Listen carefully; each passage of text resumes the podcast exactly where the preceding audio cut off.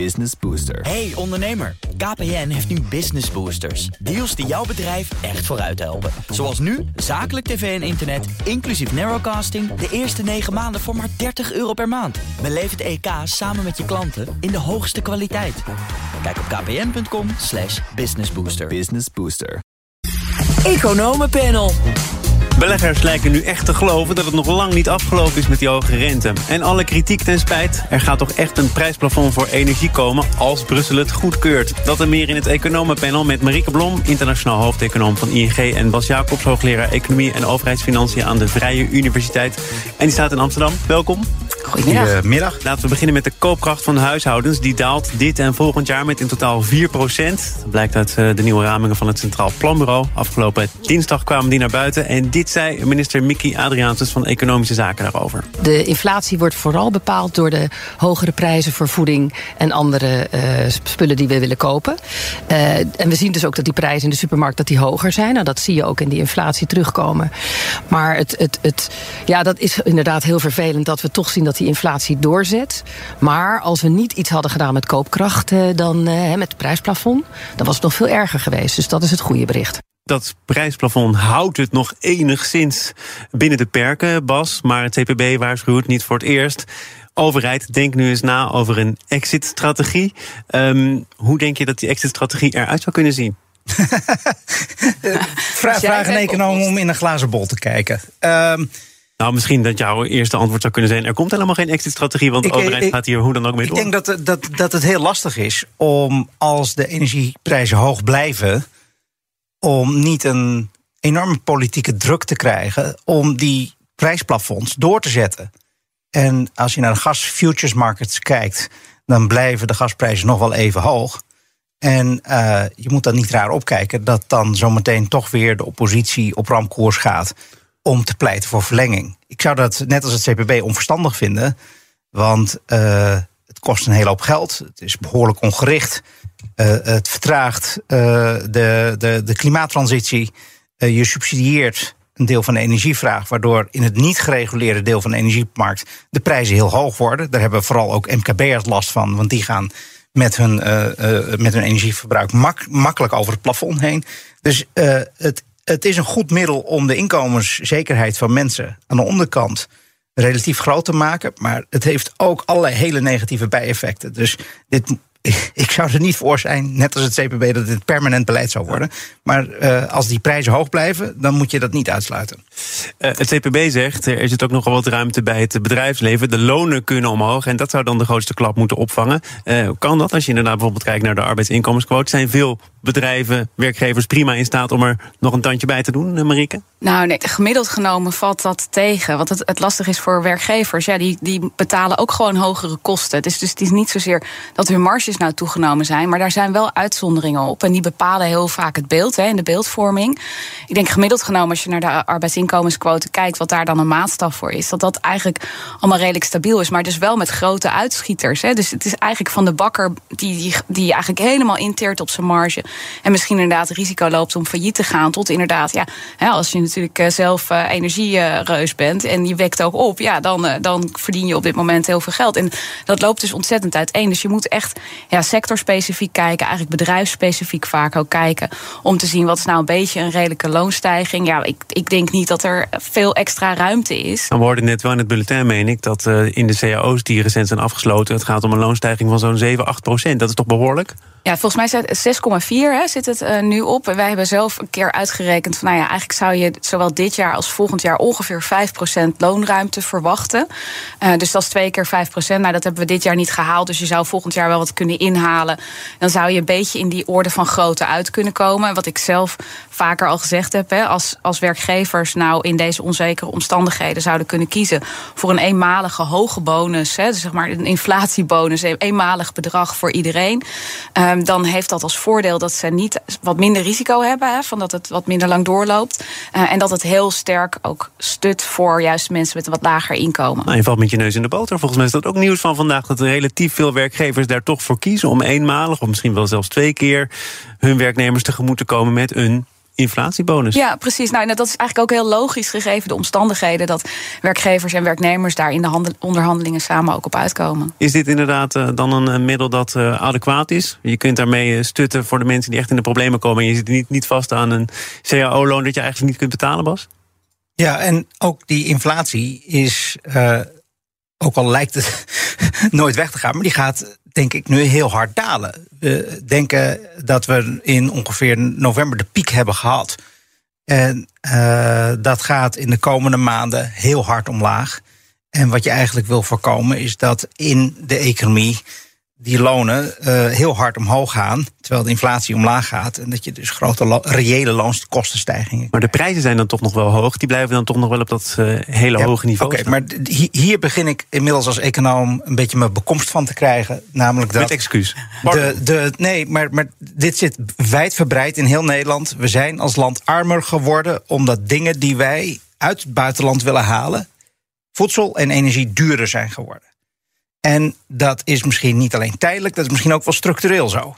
Dat betekent dat wij met de productie, met het geld dat we hier verdienen, minder spullen kunnen consumeren. En dat betekent dat je armer wordt en dat je wel iets kan doen met de verdeling van uh, uh, het inkomen, maar niet dat er meer inkomen is. En wat mij zo dwars zit als econoom in de maatschappelijke discussie tot nu toe, is dat iedereen roept om compensatie terwijl we gewoon minder te verteren hebben. Dus ja, uiteindelijk gaan de lonen reëel omlaag. De koopkracht gaat omlaag. De rendementen worden reëel uitgehold door de hoge inflatie. En dat is de onvermijdelijke consequentie van het feit dat onze spullen in het buitenland maar we, we, we, hebben toch ook een, een, kabinet, een overheid die zo af en toe zegt: we moeten accepteren dat we allemaal armer worden. Maar Zeker. daar blijkt dan vervolgens weinig van. Want vervolgens komen maar, maar er je, je ziet compensatiemaatregelen. Nee, maar goed, het is niet alleen compensatie, waar ik denk en de meeste economen denken dat er veel te veel gecompenseerd wordt. Er wordt volgend jaar iets van 2% van het nationaal inkomen de economie ingejaagd aan compensatiemaatregelen. In een economie die al oververhit is, jaagt dat de inflatie en de arbeidsmarkt krapte verder op. Maar het komt die loonstijgingen waar je het net over had, die komen bovenop de compensatiemaatregelen. Dus ik denk dat het allemaal dubbel op is. Er zijn nu zometeen mensen die gaan er gewoon in, in reëel besteedbaar inkomen, met name aan de onderkant, gewoon fors op vooruit. Dat gun ik die mensen natuurlijk. Maar we, nogmaals, we kunnen de rekening niet uh, uh, laten verdwijnen. We kunnen hem wel anders verdelen. Dat betekent dus ergens anders in de economie dat er ingeteerd moet worden om te zorgen dat de macrovraag toeneemt, inflatie verder toeneemt, maar ook we worden niet rijker doordat de spullen in het buitenland duurder zijn geworden. Marieke, de andere economie hier aan tafel? Ja, nou en het, het de, vraag is: is het inderdaad zo dat maatschappelijk dat niemand bereid is om pijn te nemen? Hè? Of is het eigenlijk ook niet echt gevraagd? Um, uh, want het is er wel heel even over gegaan. Hè? We worden allemaal armer. Um, maar het lijkt net alsof we nu in een fase zitten waarin de politiek niet goed tegen mensen durft te zeggen: van luister, dit betekent dus iets voor u. Dit, dit gaat dus pijn doen in uw portemonnee. En dan met name kijken we daarbij naar mensen met een hoger inkomen, omdat die misschien die ruimte nog wel hebben, omdat die ook tijdens corona hebben we gezien eigenlijk heel veel geld hebben overgehouden. Um, en dat beroep lijkt ook niet echt gedaan te zijn. Hè. Dus er is, er is niet op zeker moment, een, hè, zoals we bij corona met z'n allen te horen hebben gekregen: ja, jongens, we moeten nu eh, allemaal thuis blijven. Uh, is het nu? Ja, er gaat allemaal geld het land uit en iemand moet het betalen. Uh, dus dat is eigenlijk de oproep die hier noodzakelijk maar, is. Plannen voor een vermogensbelasting of een solidariteitsheffing, die heb ik wel uh, voorbij zien komen. Ja, maar dat zijn toch meer. Dat, ja, een vermogensbelasting is meer een structurele maatregel. Een solidariteitsheffing heb ik in ieder geval nog niet een serieus debat over gehoord. Het IMF oppert dat nu weer? Ja, het IMF oppert dat inderdaad wel. Als buitenstaander. Maar de, als buitenstaander. En ik denk dat het ook, hè, bedoel, wij als economen, Bas Jacobs en ik, proberen natuurlijk ook steeds aan te geven. Van ja, je moet nu op een gegeven moment ook iets van mensen gaan vragen. En dat is niet leuk, dat vinden we allemaal niet leuk.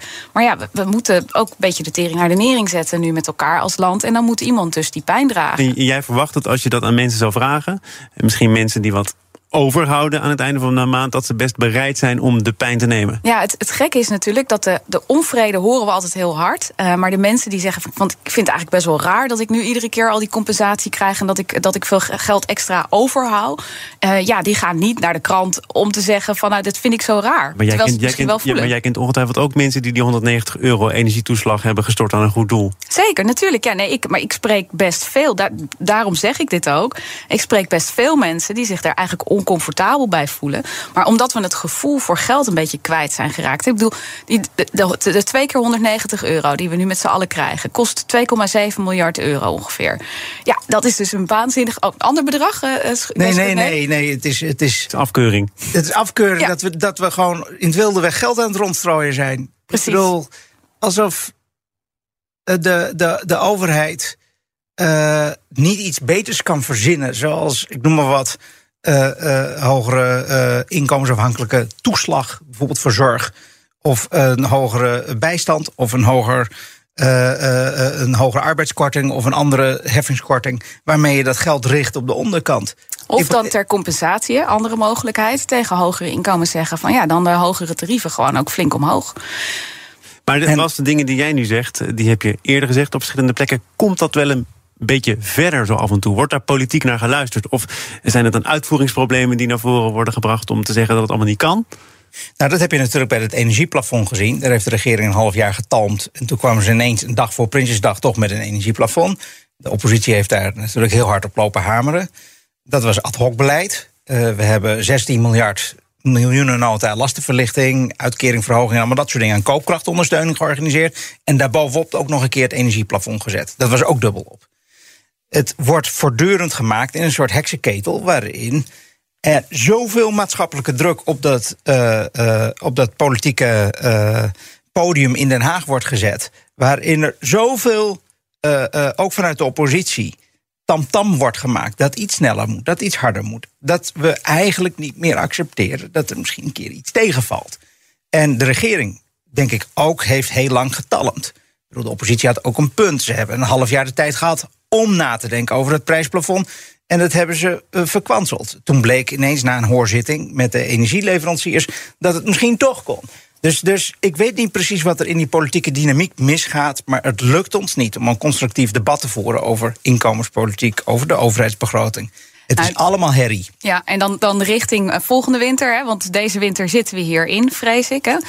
Um, denk ik, eh, je kunt ten eerste kijken dat prijsplafond is nu zo georganiseerd dat er wel heel veel onder dat prijsplafond valt. Hè. Dat was nadrukkelijk ook de politieke wens. Hè. Want het kabinet had volgens mij eerst gezegd: Nou, we kunnen het best wel ietsje hè, krapper doen. Dus dat je wat minder kubieke meters gas mag gebruiken. Dat je wat minder kilowattuur mag gebruiken. Misschien voor een iets hoger tarief. Nou, dat kun je, daar kun je mee aan de slag. Hè. Dus je kunt dat, dat plafond geleidelijk aan wat strenger maken. Um, en wat je natuurlijk ook moet gaan doen, is alles met isoleren. Want waar gaan we met z'n allen, waar zijn we het geld aan kwijt? Het is aan de verwarming. Uh, dat betekent voor verhuurders. Die moeten gewoon, als ze nu niet een goed geïsoleerde woning hebben, dan hebben ze vanaf nu zeg maar nog eh, tien maanden om dat goed voor elkaar te krijgen. En dan zou je moeten zeggen, ja, dan als je dat niet eh, geregeld hebt, dan moet de huur ook gewoon drastisch omlaag. Want dan kunnen mensen dus, hè, het zijn mensen aan de andere kant het geld kwijt aan die energierekening. Alles moet nu ingezet worden op energie besparen en op alternatieve energieopwekking. En dat moet gewoon in rap tempo georganiseerd worden. Want iedereen denkt, we komen deze winter wel door, maar volgende winter wordt het gewoon weer hartstikke lastig. Dus uh, aan de slag. Dit is wat uh, minister Rob zelf zei over dat tijdelijke prijsplafond. Dat kwam namelijk vrijdag officieel naar buiten. We wilden echt een hele korte tijd uh, deze regeling uit de grond stampen vanwege die energiecrisis waar we nu in zitten. Maar we zien ook dat we daardoor heel moeilijk maatwerk konden leveren. Dus alle kleinverbruikers worden nu met deze regeling geholpen. Terwijl je misschien veel gerichter eigenlijk de huishoudens zou willen ondersteunen met de lagere inkomens en de lage middeninkomens. Dus dit prijsplafond gaat nu voor 2023 werken. Maar ik wil in mei met voorstellen naar de Kamer komen voor meer gerichte regelingen die dan in 2024 zouden kunnen ingaan. Bas, jullie retweeten vorige week allebei een stuk van twee economen die uh, een artikel uh, hadden opgestuurd naar de Volkskrant. En zij zeggen zeker de hoge energieprijzen zijn het gevolg van de Russische aanbodsabotage. Maar dat is geen marktfalen. Integendeel, het is precies zoals een markt zou moeten werken. Bij schaarste stijgen de prijzen, zodat vragers en aanbieders alternatieven gaan zoeken. Is dit inderdaad eh, misschien doorgetrokken, maar het gevolg van marktwerking? Of zou je zeggen, er is hier toch wel degelijk iets bijzonders aan de hand? Dat er een vorm van compensatie komt, is volstrekt logisch. Oké. De, de markt werkt grosso modo zoals hij moet werken. Je ziet wel wat, wat, wat gekke dingetjes. Bijvoorbeeld bij sommige energieleveranciers die of scherp zijn gefinancierd of raar hebben ingekocht. Daar, daar kunnen problemen zijn. Maar grosso modo werkt die markt prima. Uh, de hoge prijzen zijn een signaal van schaarste. Veel vraag, weinig aanbod. Als je nu de rekening gaat betalen voor mensen, wat de Nederlandse overheid gaat doen, subsidieer je de vraag Je vergroot daarmee de vraag, terwijl het aanbod heel schaars is. Je, dus je drijft de prijzen verder op in het niet gereguleerde eh, segment van de energiemarkt. De schaarste wordt daarmee groter, niet kleiner. De problemen houden daardoor aan. Zeker voor mensen die niet onder het plafond vallen. Uh, als Rob Jetten zegt, ja, we moeten studeren op betere maatregelen. Ik hoop echt dat hij dat gaat doen. Want dit is een kwestie van inkomenspolitiek. Dat was het tweede deel van je vraag. Je wil zorgen dat mensen met een kleine portemonnee op een goede manier door de winter komen. Daar kun je kijken naar inkomen. Maar zelfs als je binnen inkomensgroepen kijkt, zie je enorme verschillen tussen uh, mensen als het gaat om een energierekening. Door de verschillende contracten die ze hebben, doordat ze wel of niet in een goed geïsoleerd huis wonen, of ze zonnepanelen, uh, allemaal dat soort dingen hebben. Je wilt dus misschien ook de energierekening gebruiken voor herverdelingspolitiek. Wat ik zou hopen is dat Rob Jetten volgend, uh, volgend jaar in mei naar de Kamer gaat. Met plannen waarbij je de energierekening op een manier koppelt aan het inkomen van mensen. Uh, de energierekening koppelen aan de belastinggegevens van mensen. Zodanig dat je compensatie, als die volgende winter extra nodig zou zijn. in ieder geval kan richten op mensen met een hoge energierekening en een lage inkomen. En niet op iedereen. Hij zegt dus eigenlijk, als je dat antwoord zo hoort, precies wat hier aan tafel toch min of meer wordt bepleit. Namelijk, doe het gericht voor de mensen die het nodig hebben. En blijkbaar is hij er uh, dit jaar nog niet aan toegekomen... om redenen die jij eerder aanhaalde. Het moet allemaal met stoom en kokend water, maar hij wil het eigenlijk wel. Zeker, en natuurlijk, ik bedoel, ik geloof ook niet dat de, dat de politiek in Nederland slechte intenties heeft en bedoelingen heeft om dingen heel inefficiënt te organiseren. Uh, maar we vragen veel van onze uitvoeringsinstellingen. Er is ook buitengewoon weinig aandacht typisch voor de uitvoeringsproblematiek van overheidsbeleid. Pas als het misgaat zien we grote maatschappelijke verontwaardiging. Maar het organiseren van een, een energieprijs die is afhankelijk van je gebruik en van je inkomen is niet eenvoudig. Ik moet nog zien dat de overheid het voor elkaar krijgt met een belastingdienst die overbelast is. Uh, dat de, kop, de gegevens gekoppeld kunnen worden van de inkomens van mensen en hun energierekening. Dat zie ik niet 1, 2, 3 gebeuren. Dus het feit dat we nu heel inefficiënt beleid voeren, heeft ook iets te maken met dat we onze uitvoering in de overheid niet goed kunnen organiseren. Van harte mee eens. Maar er gebeurt ook nog wel iets anders. Want het kabinet zegt dit al heel lang. Uh, uh, maar doet al heel lang iets anders. En om een voorbeeld te noemen zijn de, de benzineaccijnsen. Dat was natuurlijk het grootste voorbeeld van dat het helemaal verkeerd gemikt was. En nu heb ik zaterdag mogen tanken voor 1,72 euro voor een liter benzine. Uh, en toen dacht ik bij mezelf, ja, dat is toch eigenlijk van de gekke... Hè, dat ik hier nog steeds gewoon een, een cadeautje krijg van de Belastingdienst.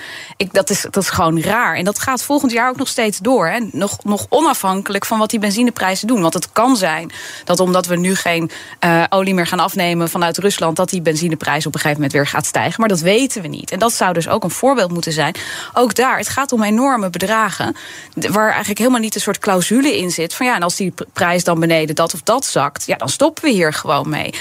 En dat is, dat is voor een deel denk ik ook omdat het de uitvoering niet lukt. Maar misschien toch ook wel een beetje omdat politici niet genoeg het gevoel hebben dat, ze, dat het echt urgent is om weer zuinig te worden op de overheidsfinanciën. Maar, maar houdt dat dan ook niet eh, op een bepaald moment op als je ziet dat het begrotingstekort oploopt, eh, dat de rente wat oploopt? Dat geld dus niet meer altijd maar voorradig is tegen de laagste prijs. En dat dat kan leiden tot een soort uh, disciplinering ook van de overheid zelf. Ja, nou, ik denk dat die, dat die oplopende rente dat dat wel een klein beetje effect heeft. Maar tegelijkertijd voel ik nog heel erg dat het nadenken over. Hè, er wordt gewoon naar de schuld gewezen. En dan wordt er gezegd: ja, nee, we kunnen dit nog wel hebben, want we hebben een lage schuld. En nou, je wil niet weten hoe lang Bas Jacobs en ik al zeggen: kijk nou niet naar die schuldquote, die doet er niet toe. Niet in goede tijden, niet in slechte tijden. Dat is niet je uitgangspunt. Hè, waar je naar moet kijken, is: is het een beetje in evenwicht, je begroting. En daar wordt nu naar gewezen. En, en, en het risico is dus eigenlijk dat zelfs al stijgt de rente wat, dat er nog steeds niet genoeg politieke urgentie is om te zeggen: ja, luister, uiteindelijk moet er een evenwicht zijn hè, tussen wat we uitgeven en wat er binnenkomt. Maar dat past wel een klein beetje bij, bij wat onze minister van Financiën zei, toch? Dat er een keer een einde komt aan voortdurend maar tegemoetkomen, voortdurend maar compenseren. Ook wijzend op wat er binnenkomt en wat eruit gaat. Zeker. En ook als je onderliggend gaat kijken naar het begrotingssaldo, dan verslechtert dat heel sterk. We worden geholpen door allerlei eenmalige meevallers. Bij gasbaten, de overheid verkoopt nog steeds gas. Bij onderuitputting, de ironie is dat de overheid haar plannen niet kan waarmaken. We hebben geen personeel, bijvoorbeeld bij onderwijs en defensie. En dus hebben we miljarden meevallers. Ja, dat reduceert nu het begrotingstekort daardoor. Maar de plannen die gemaakt zijn, zijn niet in evenwicht. Hè? Dat is wat je bedoelt. Dus, dus er wordt een plan gemaakt en toevallig, omdat het anders uitkomt, valt het nog mee hoezeer het in evenwicht is. Maar het oorspronkelijke plan was een plan wat echt helemaal niet in evenwicht was. En daar proberen wij, hè, we proberen steeds maar te zeggen: hou het nou ongeveer met elkaar in evenwicht. En dat is ja, politiek uh, kennelijk uh, niet zo belangrijk. En als je al die plannen. Maar, maar ik wil eventjes nog mijn redenering afmaken. We worden dus op dit moment geholpen door allemaal meevallers die tijdelijk zijn. Maar onderliggend is het begrotingsbeeld heel erg aan het verslechteren. Uh, en dat is iets wat me wel zorgen baart. Ook al, en ook al is de staatsschuldquote nu heel laag, ook daar zit een meevaller in, zou je kunnen zeggen. Want het zogenaamde noemer-effect uh, zorgt ervoor dat die staatsschuldquote omlaag gaat. De staatsschuld ten opzichte van het BBP. Maar als het BBP in nominale termen heel erg groeit door de inflatie, gaat de schuld ten opzichte van het BBP heel erg hard omlaag. Maar als die inflatie omlaag komt, dat is volgend jaar, en het jaar daarna. Maar, maar het primaire begrotingstekort, het verschil gewoon tussen je platte uitgaven en je inkomsten exclusief de rente, dat is zo groot opgelopen. Dan gaan in de jaren daarna gaat onherroepelijk een rekening komen die nu gemaskeerd wordt door die meevallers en door dat noemereffect, maar die zometeen heel hard voor je kiezen komt. En ik vind dat er op dit moment niet goed begroot wordt. Er wordt een enorme hoeveelheid geld de economie ingejaagd, terwijl de economie dat nu niet kan hebben, omdat we tegen capaciteitsbeperkingen aanlopen. We zitten te stimuleren, hartstikke procyclisch. Dat doen we in Nederland al uh, 15 jaar ongeveer. Misschien met uitzondering van de coronaperiode. Maar uh, het begrotingsbeleid is niet goed. En we moeten weer nadenken over hoe gaan we onze begroting op lange termijn op orde krijgen waar zit ons niveau van voorkeurs overheidsuitgaven? Welk niveau van belastingen hoort daarbij? En we moeten uit de discussie dat we allerlei dingen die we willen doen met de overheid, uit allerlei eenmalige dingen willen financieren of uh, in, de uh, in het tekort en dus de staatsschuld willen laten lopen. Als je meer overheid wil, moet je meer belasting betalen. En die vraag die komt de komende jaren heel hard. Ja, dat zei ik laatst ook. Ja. Uh, ik ja. moet helaas ook uit deze discussie treden. Net als jullie overigens, want uh, de tijd zit erop. Bas Jacobs, hoogleraar uh, Economie en Overheidsfinanciën... verbonden aan de Vrije Universiteit. En Marieke Blom, internationaal hoofdeconoom van ING. Dank voor jullie komst. Business Booster. Hey ondernemer, KPN heeft nu Business Boosters. Deals die jouw bedrijf echt vooruit helpen. Zoals nu, zakelijk tv en internet, inclusief narrowcasting... de eerste 9 maanden voor maar 30 euro per maand. Beleef het EK samen met je klanten in de hoogste kwaliteit. Kijk op kpn.com slash businessbooster. Business Booster.